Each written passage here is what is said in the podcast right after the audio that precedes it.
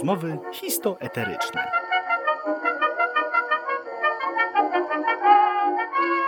Podcast, w którym ja, Bartłomiej Gawryszewski, prowadzę luźny wywiad z ludźmi znanymi mniej lub bardziej ogólnej opinii publicznej.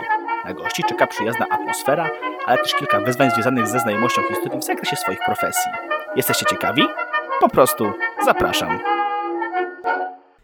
Drogie słuchaczki i drodzy słuchacze, jeżeli słyszeliście to intro, to znaczy, że rozmowy histoeteryczne wracają w tryb stacjonarny. Moim dzisiejszym gościem jest Mikołaj Zomer. Mikołaju, witam Cię przeserdecznie. Witam, bardzo mi miło. Tak naprawdę y, mamy, mamy kilka bardzo ciekawych tematów do omówienia, moim zdaniem. Y, zacznijmy od tego, że może jak w Twoim przypadku, w przypadku Twojego życia wpłynęła pandemia. Wie, wiemy, że wszyscy jesteśmy tym tematem zmęczeni, ale uważam, że zwłaszcza w tym czasie, kiedy ta, pande- kiedy, kiedy ta pandemia po prostu totalnie wywraca życie do góry nogami wi- wielu ludzi, tym bardziej ciekawe historie się robią. Jak w ogóle ta pandemia przebiegała u Ciebie? Znaczy pandemia z początku, czyli to, co się działo na samym początku rok temu, e, te pierwsze tygodnie, zamknięcie, właśnie paradoksalnie wpłynęły na mnie w ten sposób, że postanowiłem się bardziej, e, bardziej udzielać, więcej robić. Był to czas taki na refleksję, także z mojej strony bardzo pozytywnie. E, Latem, kiedy sytuacja trochę odpuściła, znowu mogliśmy wrócić do życia, po, po części, przynajmniej na te parę miesięcy. Zacząłem się bardziej angażować, mówię, miałem więcej przemyśleń na temat swojego życia. Co prawda e, zacząłem konkretnie coś robić dopiero e, koniec roku, czy początek tego roku, 2021 roku i tutaj mam na myśli pójście do młodzieżówki, pójście do partii, do młodych nowoczesnych, do nowoczesnej. Pis- Napisałem też ostatnio na przykład artykuł w kwartalniku Młodzi o Polityce, e, który bardzo polecam. Także dla mnie pandemia była czasem do przemyśleń i na plus mi wyszło na pewno. Fantastycznie. Uwaga taka dla, dla słuchaczy, ponieważ jakby, jak powiedziałeś, Michał przed chwilą powiedział, e, jest o młodzieżówce nowoczesnej, jest młodzieżówce nowoczesnej, e, wa, przy, odsyłam Was przy okazji do rozmowy z Kacprem Czechowiczem, który e, też o nowoczesnej trochę opowiadał e, w jednym z poprzednich odcinków. E, kiedy Ty wstąpiłeś do nowoczesnej? Do nowoczesnej wstąpiłem w styczniu i do młodzieżówki także w styczniu. Młodzieżówki także. Tak, tak, tak. Powie, to jakby tak jakbyś był, mógł podsumować taki pierwszy kwartał 2021 roku w Młodzieżówce Nowoczesnej. Pamiętajmy, że wtedy opowiadał, e, znaczy Kasper, może nie wiesz, nie, wiesz, ale Kasper opowiadał wtedy, że to była taka prężnie działająca młodzieżówka wtedy, jakby taka, taka, która po prostu w samych superlatywach była, opowiadana. E, Jak to z Twojej perspektywy wygląda? Tak, zdecydowanie tutaj się zgadzam ze słowami Kacpra, że jest to młodzieżówka, która działa bardzo pr- prężnie, jest bardzo dużo osób z ciekawymi pomysłami. E, przy czym teraz, e, mówię, te ostatnie lockdowny, e, silniejsze restrykcje trochę wpłynęły na ograniczenie naszej aktywności. E, mimo, tego, co- mimo tego oczywiście działaliśmy, działaliśmy w przestrzeni, e, w przestrzeni wirtualnej, e, braliśmy też udział w, konferencjach, e, część konferencji była właśnie z naszej inicjatywy. Teraz Młodzi Nowocześni po, po pandemii, bo już miejmy nadzieję najgorsze mamy za sobą, przekształcamy się w stowarzyszenie jako Młodzi Nowocześni w końcu, to znaczy będą się odbywać regionalne wybory na zarząd w nowej formule i tak naprawdę intensyfikujemy nasze działania, bo Młodzi Nowocześni od, miesię od miesięcy, w zasadzie już od roku, od roku około, e, bardzo intensywnie się rozwijają. Był taki okres zastoju, e, kiedy, e, kiedy było bardzo mało członków. Na ten moment jest w skali kraju nas 300, ta liczba bardzo szybko rośnie, bardzo dużo się nas chęt, e, dołącza do, do naszej formacji, także ja również ze swojej strony zapraszam. Latem jest zjazd krajowy w Warszawie się odbędzie, także będzie też okazja, żeby się zapoznać. Co sprawia tak tak, naprawdę, tak. że Że, w, w, lud, No. ludzie młodzi przede wszystkim kierują się do Was, do młodych nowoczesnych. W jaki sposób ich przy, przy, przyciągacie? Bo to mnie fascynuje. No, Młodzi Nowocześni to jest e, najbardziej wierna liberalizmowi, najbardziej liberalna młodzieżówka w Polsce obecnie. Także jest e, bardzo duża część młodzieży, e, młodych ludzi o poglądach liberalnych, którzy starają się aktywnie gdzieś działać, udzielać, znaleźć swoje miejsce i z tego względu uważam, że tak no, naprawdę Młodzi Nowocześni jest to najbardziej odpowiednie i jedyne odpowiednie miejsce dla, e, dla takich osób. W porządku. Cóż, a czy, powiedz mi, czy to jest taka pierwsza Twoja iskra w, ty, w wielkiej polityce, że się tak wyrażę? Tak, tak, zdecydowanie, to mówię, to jako... Mhm, w Mhm, porządku. tak. Czyli jeżeli tak uważasz, to w takim razie nie pozostaje mi nic innego, jak zaprosić Cię do naszego pierwszego segmentu z naszego podcastowego talk show, czyli pierwszy raz. Pierwszy raz. Nasz gość otrzymał 5 pytań, które dotyczą początków, debiutów i tym podobnych. Posłuchajmy, jak sobie poradzi. Kiedy pierwszy raz pokłóciłeś się z kimś o poglądy, ale tak poważnie? Oj, o poglądy, kiedy pierwszy raz się poważnie z kimś pokłóciłem, to tak naprawdę trzeba parę lat wstecz sięgnąć i to bym powiedział, no jak miałem około 14 lat, z wujkiem się bardzo pokłóciłem po poglądy i to był okres mojego gimnazjum, burzliwego gimnazjum dla mnie. E, no i miałem tam okres e, krowinizmu swojego, e, wujek bardziej o poglądach lewicowych, e, ja miałem takie zafascynowanie, jak to osoby w moim wieku często mają i ja też taki okres miałem właśnie e, poglądami z osobą, także przede wszystkim myślę o osobą pana Janusza Korwin-Mikkego, która wydawała mi się taka charyzmatyczna, e, wydawał mi się takim wzorem do naśladowania. Później z wiekiem przeszła trochę refleksja na ten temat. E, powiedzmy już te poglądy są nieaktualne bardzo, dostrzegłem pewne wady e, myśli pana Korwina, która nie jest tak do końca liberalna, częściowo zamordystyczna. Natomiast to był mój pierwszy konflikt z właśnie z lewicowym wujkiem i ja, młody wojujący korwinista. w porządku. Gdzie pierwszy raz tak naprawdę się zetknąłeś z tak zwaną żywą polityką? Pierwszy raz z żywą polityką to bym powiedział Marsz Niepodległości 2011 roku. E, wtedy właśnie uczestniczyłem w, e, w kolorowej niepodległej, pamiętam, e, marsz, e, tak, marsz, gdzie uczestniczył też Robert Biedroń, właśnie środowiska krytyki politycznej, lewicowe środowiska ogólnie. No tam miałem chwilę, e, okazję nawet porozmawiać, zamienić parę słów z Robertem Biedroniem, e, mam swoje zdjęcie pamiątkowe. Ja wówczas miałem 12, 13, 13 lat wówczas miałem, e, także to stare dzieje, ale można powiedzieć, że to właśnie to był ten pierwszy moment, kiedy zetknąłem się jakoś z polityką, byłem w środku, w środku wydarzeń. E, także tak, już 10 lat, 10 lat w tym roku minie. No, fantastycznie. Mhm. E, Powiedz mi, pamiętasz może kiedy pierwszy raz byłeś na wyborach? Na wyborach, e, których sam głosowałem, tak, czy... w których brałeś, A A, to- tak powiem, e, aktywny udział. To a tak, tak. To były pierwsze wybory, w których e, mogłem brać udział, to znaczy e, w samorządowe w 2018 roku. I to zde- zdecydowanie czekałem na tę okazję od lat i skorzystałem, jaka pierwsza się nadarzyła. Fantastycznie. E, powiedz mi, czy ty pierwszy raz bierzesz udział w podcaście? W podcaście tak, pierwszy Okej, raz. A e, udzielałeś kiedy- wywiadu, a jeśli tak, to gdzie? E, wywiadu czy udzielałem? Hmm, nie przypominam sobie. Wiesz, ja sam wywiadu nie udzielałem, ale wywiad raz przeprowadzałem i to też właśnie było jakieś 9-10 lat temu, e, bo przez pewien czas prowadziłem e, stronę dla klubu siatkarskiego Gorzowskiego, który w pierwszej lidze był e, i tam właśnie parę wywiadów przeprowadziłem. E, no niestety ta strona już nie jest nigdzie dostępna, bo tak jak klubu nie ma, takiej strony nie ma. E, ale o ile sam wywiady przeprowadzałem, ale po tej stronie jeszcze nie byłem. Porządku. I to był właśnie nasz pierwszy raz, dzięki Wielkie Mikołaju. Mhm. E, wspomniałeś w poprzednim, seg- w poprzednim który niedawno zakończyliśmy, że e, kiedy miałeś te swoje trz- 13-14 lat, to byłeś takim zagorzałym korwinistą, a teraz jesteś w nowoczesnych, czyli jakby to przejście z liberalnej prawicy na liberalne centrum, chyba można tak powiedzieć? E, Znaczy, no nie do końca można tak powiedzieć, bo ta liberalna prawica Korwina, no to jest, e, tak jak oni sami to określają, że są wolnościowcami bardziej w tę stronę to idzie, e, bo jednak właśnie e, liberalizm zawiera w sobie też to, tolerancję do drugiego człowieka, poszanowanie swobody życia, e, nie narzucanie drugiemu człowiekowi swojego stylu życia. No i właśnie tego u Korwina brakuje w, e, zdecydowanie i to jest jedna z przyczyn, dla którego odszedłem od, e, o- od tych poglądów. E, więc e, wydaje się, że to są e, dalekie, dalekie środowiska i to są tak naprawdę dość dalekie środowiska, ale dość niewiele potrzeba, żeby, e, żeby przejść e, z jednego do drugiego tak naprawdę. Jasne, dlaczego pytam? Ponieważ e, ciekawi mnie to, że zawsze jak rozmawiam z ludźmi właśnie, którzy tak w polityce obracają się, czy to mniej, czy bardziej, to mm, zawsze u nich jest taki moment, kiedy oni albo zmieniają poglądy radykalnie, albo zmieniają poglądy stopniowo, ale te poglądy są rady, te, te, te, te zmiany, te, te, poglądy, są takie, no, że tak powiem, skrajne. E, powiedz mi, dlaczego w ogóle tak się dzieje? Czy to wynika z tego po prostu, że wraz z dojrzewaniem dostrzegamy wady tego, co mamy przedstawiane, czy to raczej wynika z tego, że e, kiedy dorastamy, dojrzewamy, to poznajemy zupełnie inne mm, możliwości, inne opcje e, i chcemy po prostu albo przetestować każdą z nich, albo po prostu w skrajnej przeciw, skrajnie przeciwnej znajdujemy sobie mm, siebie. E, to przede wszystkim myślę wynika z praw, e, jakie ma każdy, każdy wiek, w takim wieku powiedzmy gimnazjalno-wczesnolicealnym. E, no, młodzież często ucieka się w jakieś radykalizmy, poszukuje bardzo silnej tożsamości, a tę bardzo silną tożsamość otrzymuje właśnie poprzez radykalne ideologie, poprzez utożsamianie się z radykalnymi politykami, a Korwina można uznać za takiego w wielu kwestiach.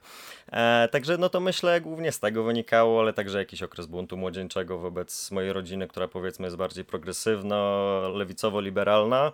E, no ale z wiekiem poznaje się ludzi, nabywa się trochę doświadczeń i ten radykalizm bardzo często, tak jak i było w moim przypadku, przemija. Mhm, w porządku.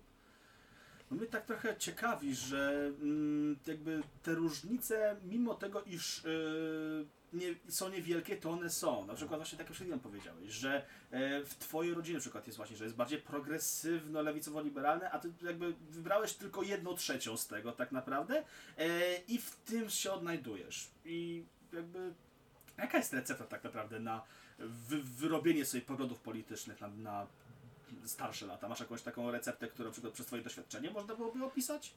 E, znaczy tak, recepty na wyrobienie poglądów politycznych jako takiej nie ma. Poglądy polityczne wyrabiamy sobie sami. E, tak naprawdę nie można tego nikomu narzucić, bo nie każdy ma wyraziście lub w pełni świadome wyro wyrobione poglądy polityczne. Także moim zdaniem to się musi dziać jakoś e, z naszego wnętrza, e, samoczynnie receptą, jeżeli jest jakaś, nie wiem jaka jest, na pewno wiem jaka nie jest, to nie jest kopiowanie poglądów politycznych od rodziny. Musimy być świadomi naszych wyborów, a nie bezrefleksyjnie je kopiować. Nie mówię oczywiście, że nie można mieć poglądów politycznych tak jak rodzice, rodzina, e, natomiast e, warto samemu się zastanowić nad poszczególnymi kwestiami, e, co jest nam najbliższe, z czym się utożsamiamy, z czym się nie utożsamiamy, no i przede wszystkim, żeby to pochodziło e, od nas samych. Okej. Okay. A powiedz mi, czy jakby no mm, wpływ na przykład po, po, dziejów przeszłych też ma jakiś wpływ dla mnie, miał jakiś wpływ dla Ciebie właśnie, że e, tak Ci się te poglądy Twoje kształtowały, że jesteś tam, gdzie jesteś? E, chodzi dzieje przeszłe, to znaczy przebieg mojego życia, tak? Mm, tak, że ogólnie historia mhm. Twojego życia, albo też jakby no, y, czytałeś na przykład, y, że gdzieś na przykład czy, czytałeś jakieś y, księgi, książki z XIX wieku na przykład, gdzie tam liberalizm dopiero raczkował, kiełkował i to, to ci się jakoś otworzyło oczy na przykład? E, myślę, że można, ale tu bardziej chodzi o, prze, o, o to, w jakim momencie nasza młodość, w jakim momencie historii się znalazła. U mnie to tak było.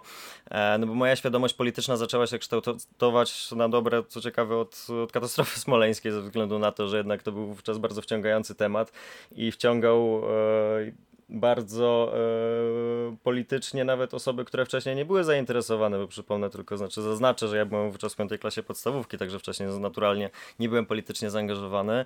No jakby ten okres, e, druga połowa rządów Platformy, e, być może, być może to zaważyło na moich liberalnych poglądach, bo ja uważam rządy Platformy może nie za bardzo dobre, ani za rewelacyjne, ale za takie, e, jakie Polska za dobre jak na Polskę tamtych lat. To znaczy, to było dość krótko, jednak cały czas po transformacji ustrojowego 1989 roku w skali historii. Dla demokracji 20 parę lat, 20 lat tak naprawdę jeszcze wtedy, no to jest bardzo krótki okres. Ja uznawałem te rządy za całkiem niezłe. Polska była stawiana jako wzór w Europie Zachodniej tak naprawdę. Dzisiaj jest kompletne przeciwieństwo tej sytuacji.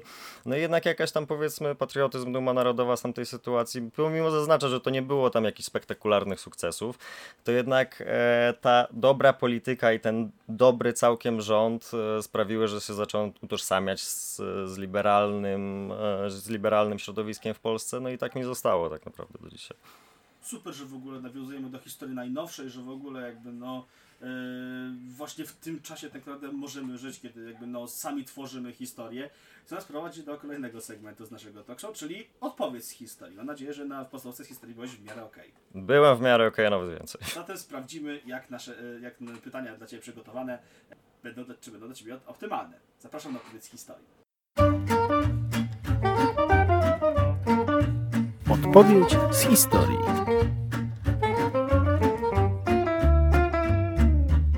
Prowadzący zada 10 pytań z zakresu historii Polski i świata, ale tylko w zakresie profesji lub zainteresowań gościa.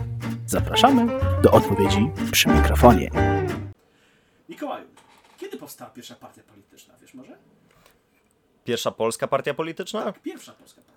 A to w XIX wieku, to zależy jak klasyfikować partie, stronnictwa polityczne, ale no na przykład hotel Lambert z okresu zaborów. Ogólnie w okresie e, zaborów powstawały pierwsze partie polityczne tak naprawdę. E, I e, no tam co, co, ciekawe, właśnie paradoksalne dla tego okresu, w czasie nieistniejącego państwa pol polskiego było tych e, przez dekady mnóstwo różnych organizacji politycznych, na przykład chociażby Hotel Lambert, ale nie tylko. A obecnie, e, znaczy najstarsza partia polityczna polska, no to obecnie funkcjonująca to jest PSL, można powiedzieć, choć to jest też takie duże uproszczenie. Oczywiście. No. Już myślałem, że wspomnisz o familii tak naprawdę, bo wydaje mi się, że jakby ta familia Czartoryskich to mogła być taka pierwsza partia polityczna, oczywiście bardzo mocno naciągając. Często, no. często się uznaje, ale mówię, to zależy jakie przyjąć definicję dla partii mm, politycznej, bo jak się przyjmie de współczesną definicję, no to bardziej to jakieś tam stronnictwo było. Mhm. Także mówię, to jest płynne, co się uznaje za pierwszą partię polityczną, ale korzeni się nasz, należy doszukiwać w czasach zaborów i to głębokich jeszcze. Super, dobra. E, powiedz mi, czy tak w dużym skrócie muszę powiedzieć, na czym polega konserwatyzm? Konserwatyzm e, jest ideologią w Polsce dzisiaj często wypaczaną. E, jest oczywiście ideologią zachowawczą, obyczajowo, ustrojowo, natomiast nie odrzucającą reform. Przy czym dla mnie konserwatyzm e, jest, e, jest niezgodny z moją osobą, dlatego że on stawia społeczeństwo, e, całość, całość społeczeństwa ponad jednostkę i tam tak naprawdę skupia się na relacjach wewnątrz społeczeństwa, aniżeli na jednostkach. Dzisiaj konserwatyzm, jeśli by się spytać na przykład, czym jest konserwatyzm w Polsce, to myślę, że, myślę, że sami konserwatyści by nie odpowiedzieli na to pytanie. E, z racji, że definicja sama konserwatyzmu i korzenie konserwatyzmu zostały zagubione gdzieś tam w Polsce w szczególności i dzisiaj jest to bardziej takie słowo wytrych, e, z którym się pewna grupa osób utożsamia, e, byleby walczyć z drugimi osobami. Więc czym jest konserwatyzm? No to jest pytanie bardzo, bardzo złożone, zależnie od tego, gdzie jesteśmy, e, kim jesteśmy. E, I tyle myślę. W porządku, nie, myślę, że taka odpowiedź tak. dla, tak, dla, dla, laika politycznego, takiego na przykład jakim ja jestem, e, spokojnie powinno wystarczyć. Powiedz mi, ile lat ma partia nowoczesna? E, nowoczesna w tym momencie ma, ma 6 lat. Przed, przed wyborami tak 15 liczyłem, roku zostało. Tak, tak, tak. 15 roku? Przed wyborami parlamentarnego tak, 15 roku została założona. Dobra. E, którym roku odbyła się pierwsza Parada Równości na świecie? E, pierwsza parada równości na świecie to są lata 70. w San Francisco. E, nie pamiętam dokładnie, dokładnie roku. To a... wystarczy tak naprawdę. Tak, Moim tak, tak. No ale to korzenie, korzenie ruchu to są lata 70. Super. E, dobra, to e, powiedz mi, czy znasz może taki kanał na YouTubie oraz podcast, który porusza ważny politycznie, aczkolwiek mało znany w opinii publicznej temat? O, o czym mowa? Mm. Podcast, który porusza mało znany temat w opinii publicznej, tak? Na YouTubie kanał. E, I też na YouTubie kanał, który porusza bardzo ważny politycznie, aczkolwiek mało znany w opinii publicznej. E, czy chodzi o twój podcast? E, nie, ponieważ mój podcast nie porusza tematów politycznych. E, chodziło mi raczej o, pod, o, kanał, który nazywa się Polityka Zagraniczna. Prowadzi to Maciej Kuśmierczyk. E, kojarzę, tak, no, kojarzę, no, kojarzę. No, no, właśnie, ale tak przy okazji, jaką masz o nim opinię? Nie oglądałeś może jakieś e, odcinki czy coś? E nie oglądałem. Nie miałeś okazji? Nie, okay, nie, nie, nie, miałem okazji. Nie miałem Wszystkim okazji. słuchaczom na Mikołaju jak najbardziej tak. polecam. Myślę, że to jest bardzo mhm. taka rzeczowa, że tak powiem, yy, strona, w którym tak naprawdę, tak naprawdę można wiele się dowiedzieć nowych rzeczy. Yy, był reżyserem Talisman Bójców i Bożego Ciała. O kim mowa? O e, Janku Komasie oczywiście. Fantastycznie. Dobra. E, powiedz mi, w którym roku miał miejsce Kongres Wiedeński? Kongres Wiedeński w 1815 roku jako zakończenie, a raczej poradzenie sobie utworzeniu nowego ładu po wojnach napoleońskich. Super. I próba restauracji, e, próba powrotu do sytuacji sprzed e, wojen napoleońskich. Dobra. E, kto powiedział sentencję więcej światła? Johann Wolfgang Goethe. Fantastycznie. E, I ostatnie pytanie, myślę, że takie łatwiejsze. Powiedz mi, jak wyglądał proces aktywności politycznej Mikołaja Zamera? Jak wyglądał proces aktywności politycznej? No to mówię, aktywność polityczna no dobra się zaczęła w styczniu tego roku. Wcześniej ta aktywność polityczna, no paradoksalnie można powiedzieć, była bierna, bo polityką się interesowałem długiego, długiego czasu, od dekady już ponad. E, natomiast no mówię, bardzo się cieszę, że dołączyłem w końcu e, do organizacji politycznych i, i jestem tam aktywny, udzielam się, dzielę się swoimi pomysłami, także bardzo mi się podoba i każdego wahającego się, interesującego się tematem, ale potrzebującego jakiejś iskry na początek, bardzo polecam, żeby postawić pierwszy krok, a potem będzie tylko łatwiej. Super. I to była nasza odpowiedź z historii. Mikołaju, oczywiście otrzymujesz w ramach nagrody fotel prezesa nowy, młodych nowoczesnych. Super. Kiedyś, kiedyś może się skuszę, zobaczymy. Super. Słuchaj, powiedz mi, czy ty jeszcze studiujesz? Tak, tak. Jestem na trzecim roku politologii, piszę obecnie licencjat. Licencjat w temacie e, polityka, polityka Piątej Republiki Francuskiej wobec Algierii, gdzie są poruszane tematy imigracyjne między innymi. Czyli pewnie też będziesz wspominać o OAS jako skutku na przykład? Czy tak, nie? tak, tak. Tam też jest poruszana ogólnie całość wojny w Algierii, jak, mhm. jaki był przebieg. Mhm. E, powiedz mi, e, w jaki sposób w ogóle ty łączysz studia z polityką? Bo zobacz, masz politologię, masz, yy, jesteś, jesteś oczywiście w młodych nowoczesnych. Jak ty to ze sobą godzisz? No właśnie to się uzupełnia doskonale. Studia, studia e, z nauk politycznych e, z, z, polityką. E, powiem tak, czasowo czasem jest trudno, czasu wolnego nie mam ostatnio za wiele i to jest prawda.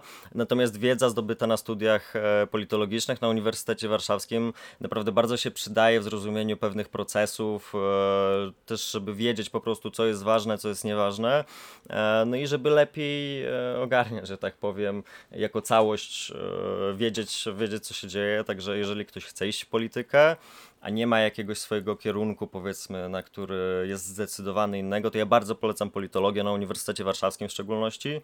E, I to jest najwyższy poziom e, w Polsce. Są też specjalizacje marketingowa na przykład, e, więc to nie tylko jak łączy, ale to się uzupełnia wzajemnie. Okej, okay, w porządku. Mhm. E, nie wiem, czy pamiętasz, ale kilka lat, parę lat temu była taka głośna sprawa, mianowicie a propos jednego z naszego, że tak tak wyrażę, kolegi z uczelni, e, który generalnie z racji tego właśnie, że jednocześnie łączył studia, ale też był takim bardzo aktywnym posłem, e, bardzo aktywnym, że tak powiem, e, członkiem jednej z partii obecnie zasiadających w naszym, w naszym Sejmie, to dostał komisję dyscyplinarną. I jakby właśnie dlatego mnie ciekawi, w jaki sposób można łączyć te, te, te prace, te studia z polityką, ale nie posiadając żadnych konsekwencji zarówno z jednej, jak i z drugiej strony. Ja powiem tak, jeżeli się przestrzega pewnych zasad, tolerancji do drugiego człowieka, jest się przyzwoitym, nie nakręca się jakiejś nienawiści, przestrzega tak naprawdę fundamentalnych zasad, to nie ma problemu, żeby łączyć jedno z drugim. E, studenci nie muszą być apolityczni, ja nie jestem apolityczny, e, także to jest e, bardzo proste. Okay, z mojej perspektywy. Nie no, słuchaj, to, tak, mhm. to dobrze, że ta perspektywa w ogóle jest. Jak do tej pory gadaliśmy sobie o tym, że mieliśmy, mm, że tak właśnie wiesz, zachwalasz tę do nowoczesną, e, że tak generalnie właśnie jest super właśnie łączyć te łączyć studia z polityką, generalnie, jeżeli fajnie, jeżeli myślicie studia, to teraz w tej rozmowie nastąpi taki moment, w którym ja generalnie będę się trochę, że tak powiem, sobie stawiał, ponieważ Cholera jasna. Ciągle mnie wkurza fakt, że mimo tego, iż yy, jesteście tak naprawdę, tak jak powiedziałeś, ja to jakby przetestowałem też na sobie, że jesteście naprawdę jedną z niewielu, z jedyną yy, trzymającą się liberalizmu młodzieżówką i partią w Polsce, to mimo wszystko trzymacie yy, sztamę w koalicji z ludźmi, yy, którzy generalnie są jednym z, ogni, z ogniw duopolu politycznego, jaki trwa od ponad 10 lat. I to mnie trochę irytuje, że mimo tego, iż staracie się w miarę odciąć, odcinać od tego, to jednak tam działacie. Eee, znaczy tak, nasze odcinanie od tego nie powiedziałbym, to jest odcinanie. Jesteśmy w koalicji obecnie, nie tylko z Platformą Obywatelską, w tej koalicji jest także Partia Zieloni, jest także Inicjatywa Polska Barbary Nowackiej, eee, jest i Nowoczesna. Eee, no jesteśmy zdania, że na ten moment działanie we współpracy, we, wspólnej, we wspólnej koalicji e, sprawi, że będziemy lepiej słyszalni e, niż, e, niż będąc oddzielnie, no to tak jak mówi przysłowie, w kupie siła, tak, więc póki co trzymamy się tego, że lepiej jest współpracować jako jedna formacja, jako jedna koalicja, e, niż, e, niż, niż działać oddzielnie. No okej, okay, ale w takim wypadku obrywacie wizerunkowo, każdy, każdy tak z koalicjantów obrywa wizerunkowo. Mówiąc na to, że u was jakby no, tą partią wiodącą w koalicji mimo wszystko jest nadal Platforma. No, no tak, partią wiodącą w koalicji jest nadal Platforma Obywatelska, zgadza się, ale my jesteśmy mimo wszystko dalej partią oddzielną. Młodzieżówka funkcjonuje także, niezależnie w pełni od Młodych Demokratów. Partia e, reprezentuje własne poglądy, e, no i uważamy, że na ten moment jest to najbardziej optymalne rozwiązanie, jakim jest pozostanie w, w koalicji obywatelskiej. A nie boisz się tego, że w pewnym momencie właśnie e, młodzi demokraci na przykład zaczną wam ingerować w program polityczny? E, myślę, że to jest bezpodstawna obawa. Młodzieżówki naprawdę tutaj najbardziej funkcjonują niezależnie od siebie, nie wchodzimy sobie w żaden sposób w drogę, e, czasami nawet współpracujemy, więc myślę, że to jest takie bardzo doszukiwanie się na siłę problemu, szczególnie tutaj. W porządku, w porządku, dobrze. E, dlaczego tak odwróciłem tak naprawdę teraz swoje myślenie? Dlatego, że pora na kolejny segment z naszego podcastu, czyli uwaga, nowość tak naprawdę w naszym podcaście, czyli odwróceni. Odwróceni. Tym razem to gość staje się prowadzącym i zadaje mu pięć pytań na dowolny temat. Jak sprawdza się w tym segmencie? Sprawdźmy to. To ja bym spytał tak, e, co cię skłoniło, e, albo dlaczego miałeś, skąd się wziął pomysł na prowadzenie podcastów swoich? E, powiem Ci tak, generalnie e, zacznijmy od tego, że kiedy w styczniu 2020 roku e, byłem na studiach, to chciałem jakoś odreagować na te studia. To historia jednak to jest kierunek, który wymaga dużego wysiłku e, intelektualnego, który mnie po prostu w pewnym momencie zaczął przerastać. E, wskutek czego w ramach jakby takiej odskoczni zacząłem właśnie mm, snuć pomysły, żeby robić podcasty. I pierwszym podcastem był podcast Usłysz Historię, który robiłem we współpracy z Historykonem. E, i który w miarę się dobrze przyjął i słuchają go nadal ludzie. E, natomiast uznałem, że w moim zdaniem to jest za mało, że jednak e, jeszcze fajnie byłoby, gdybym ja mógł swoimi, że tak powiem, treściami dzielić się z innymi ludźmi poprzez właśnie wywiady, żebym zapraszał ludzi, którzy naprawdę mają cieka wiele ciekawego do powiedzenia. Chociaż sami uważają, że jest wręcz przeciwnie, bo jakby ja wychodzę z założenia, że każdy człowiek, nieważne jaki jest, ma coś ciekawego do powiedzenia. Mhm. E, dobra, a plany na przyszłość, tak z ciekawości, jakie masz? Bo teraz nagrywasz podcasty i bardzo fajnie ci to idzie, muszę ci przyznać, naprawdę. E, jakieś plany, jak, w jakich obszarach się rozwijać na przyszłość z, z tym swoim projektem? Szczerze, na razie mm, wstępnych planów nie mam. Chcę po prostu kontynuować to, co na razie mam.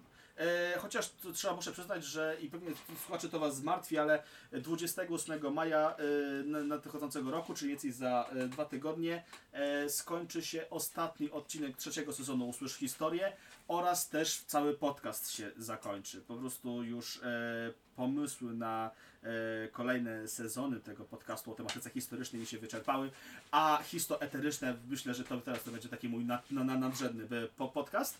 E, aczkolwiek noszę się z zamiarem i o tym też pewnie e, słuchacze wiedzą, e, że trochę prze, przekonwertowałem swoją stronę, nazwałem ją teraz podcasteum i jakby w ramach tego chciałbym e, jakby pomagać albo tworzyć podcasty, albo tworzyć podcasty na przykład dla e, reklamowania na przykład jak, jak, jak, jak, jakiejś instytucji, która by chciała właśnie w ten sposób się zareklamować, albo też, po prostu e, można było po prostu łatwiej tworzyć po prostu treści, które są przeznaczone do platform streamingowych.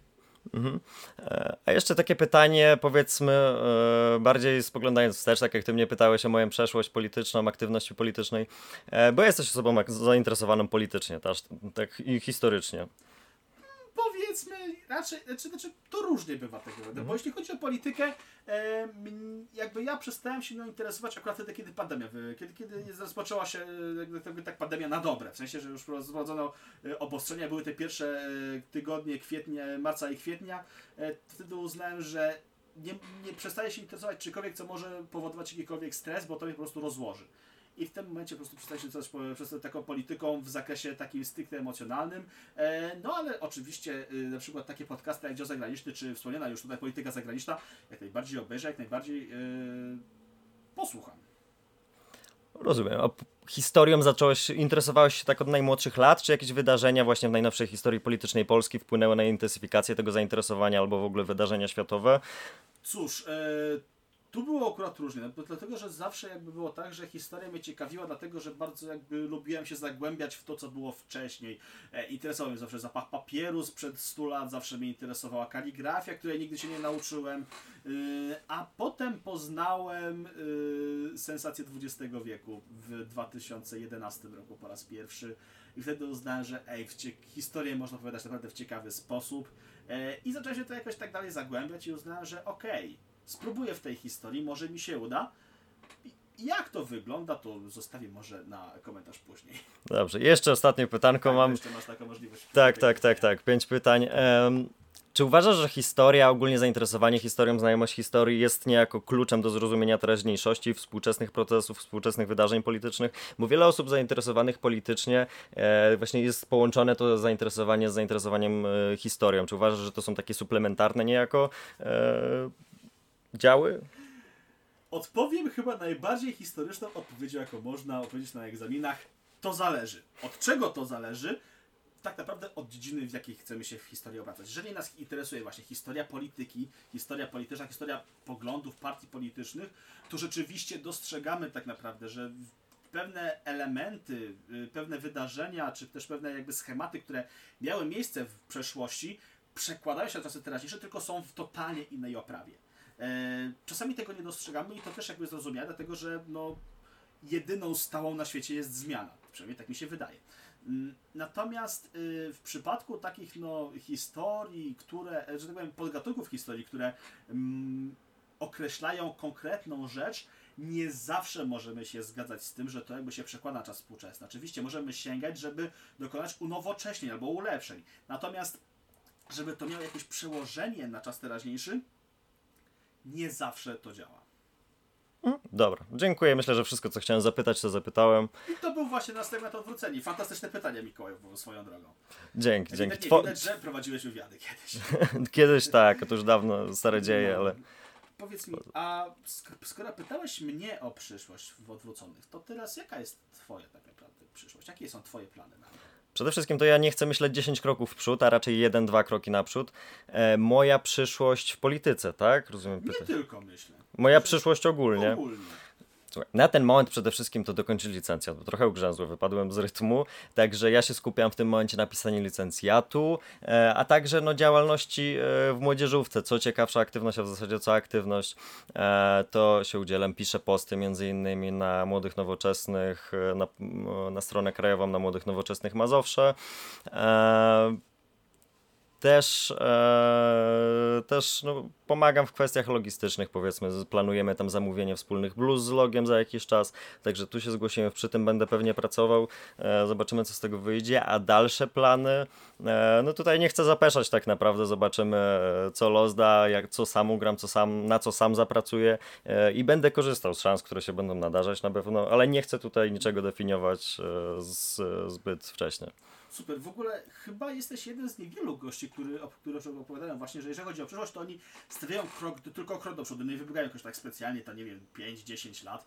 E, a właśnie powiedz mi, czy właśnie taka... Mm, czy tego cię tak nauczyła, nauczyły, nauczyła twoja historia życia, że właśnie trzeba w przyszłości stawiać tylko jeden krok do przodu, a nie wybiegać mm, o dwa, o, o trzy lub więcej? Tak, można tak powiedzieć, że to jednak ze swojego życia się nauczyłem, że jak się wybiega za dużo kroków w przód, e, to po pierwsze jest się zbyt, e, zbyt obciążonym tymi planami, potem jednak jakoś jesteśmy nimi uwiązani, bo się już na coś nastawiliśmy, to coś się nie dzieje i to nawet nie mówię, że dzieje się coś gorszego niż zakładaliśmy, ale dzieje się coś innego e, i po prostu takie planowanie zbyt dalekie nie przynosi jednak za dużo dobrego. Dobrze jest planować, ale najbliższą przyszłość, żeby być gotowym na najbliższe zdarzenia, żeby nic nas nie zaskakiwało zaskakiwało, albo jak najmniej rzeczy nas zaskakiwało.